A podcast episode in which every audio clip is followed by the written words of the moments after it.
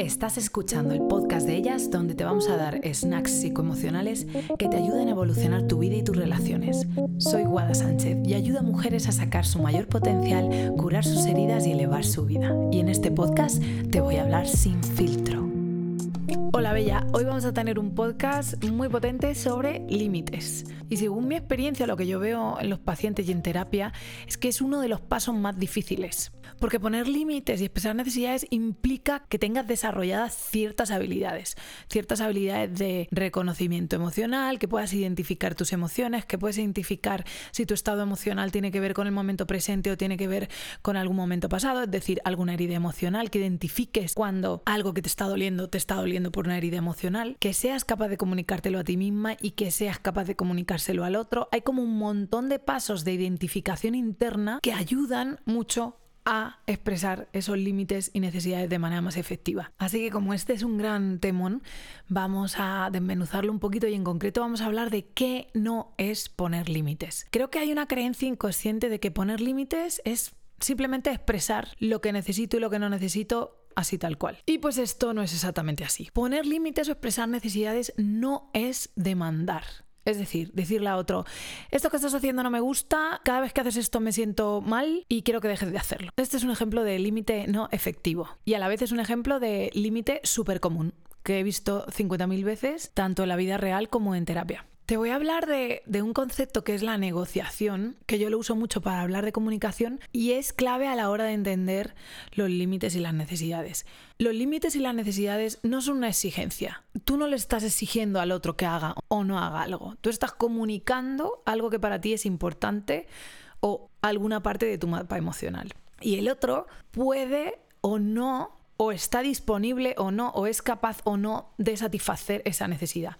Y esto es precisamente clave en la comunicación. Que entres con la actitud en una conversación de negociación y no de exigencia. Imagínate que tú tienes una herida que de pequeña tus padres no estuvieron ahí como tú lo necesitabas y pues te da mucha inseguridad cuando empiezas con alguien y te da miedo que se vaya o que no esté ahí. A raíz de ese miedo nace la necesidad de que te llame cuando está fuera y que te llame cada X tiempo. Entonces tú expresas esa necesidad. Necesito que me llames eh, cuando llegas a los sitios o cuando entras o sales de una cena.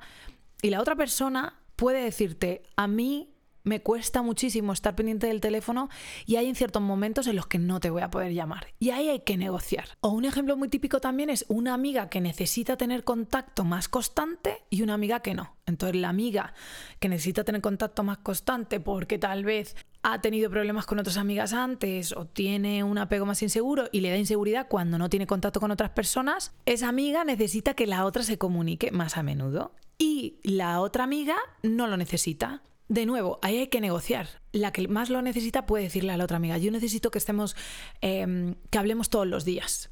Y la otra amiga puede decir, yo no puedo hablar todos los días y te amo y te adoro y entiendo que tú necesites para sentirte querida hablar todos los días, pero yo es algo que ahora mismo no te puedo dar por el momento en el que estoy en la vida. Esto es clave, que en ese momento cuando la otra persona te dice yo este límite o esta necesidad no te la puedo dar, y ahí lo ideal es renegociar y decir, ok, ¿cómo lo podemos hacer para que, para cuidar de ti en la manera en la que tú necesitas, sin descuidarme a mí?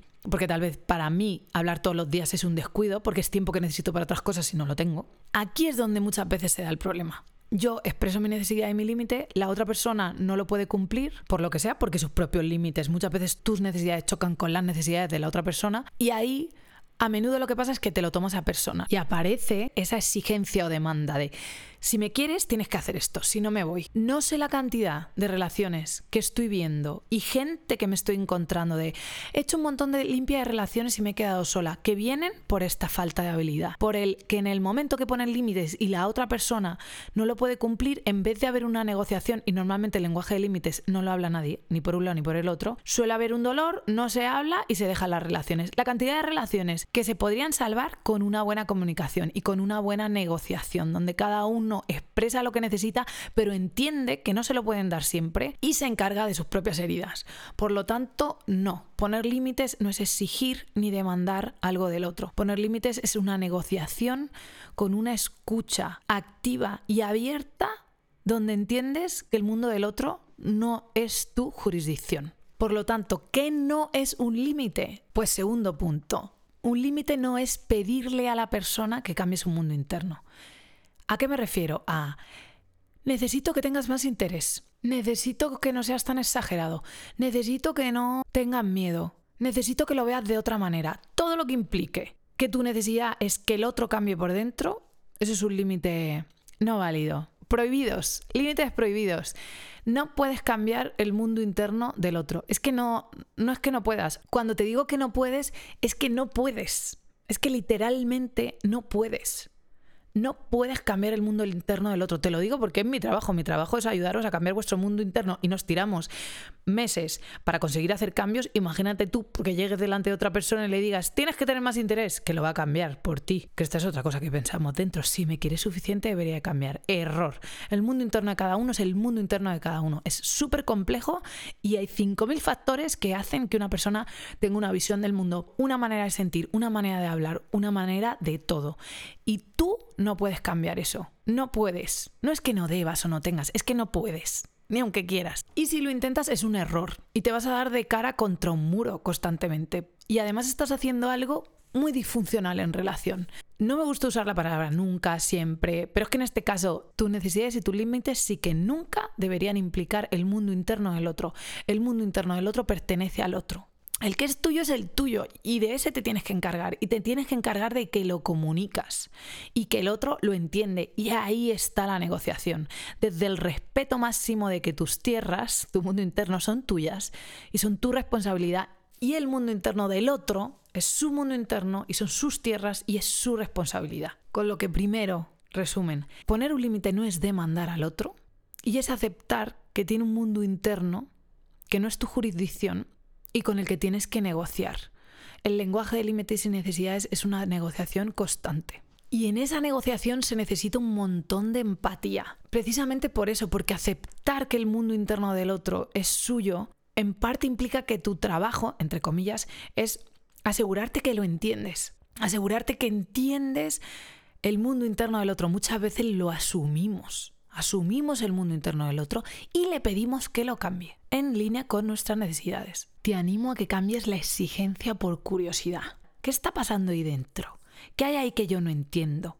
Y ahí hay una empatía maravillosa y real. Una empatía real no es que yo me pongo en tus zapatos, sino que me imagino que es ser tú. Y eso es muy difícil, realmente no lo podemos hacer. ¿Cómo lo podemos hacer solo? Pues hablando, contándomelo tú. Tú me cuentas quién eres y yo me aseguro que creo espacio para entenderte. Es decir, tú creas espacio para poder entender a tus parejas, a tus familiares o a tus amigas. Creas espacio para poder entender el mundo interno de esas otras personas. Porque entre nosotros, hermanas, somos alienígenas. Yo siempre les digo a mis pacientes, asumir que el otro no tiene ni idea de lo que tenéis dentro de la cabeza. Y asumir que vosotras no entendéis, no entendéis qué tiene en la cabeza la otra persona. Somos aliens los unos para los otros. Ese es un muy buen punto de partida, porque desde ese lugar, como alienígena que llega a otro planeta, que tengo curiosidad, curiosidad de entender ese planeta. Y desde ese lugar se crea una empatía, parece, nace una empatía súper sana. Entonces, ¿qué es lo tercero que me gustaría decir?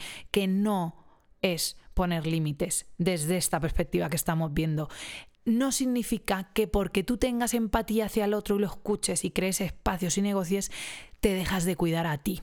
Otra de las cosas muy comunes que sucede cuando empezamos a hablar del lenguaje de los límites y necesidades y nos damos cuenta que parte clave de esto es entender al otro, es que aparece un miedo de que si entiendo al otro me estoy descuidando a mí. Y que encima de todo lo que está pasando me tengo yo que encargar de entenderte a ti. Esto aparece mucho. Y esa frase refleja una actitud de lucha y de defensa, de ataque-defensa en las relaciones que no suele salir bien. En una relación estás en el mismo equipo y cuando entras a una discusión en modo ganar, perder, quién está por encima, quién está por debajo, quién tiene razón, quién no tiene razón, ataque-defensa, de por sí la conversación tiende probablemente a salir regular.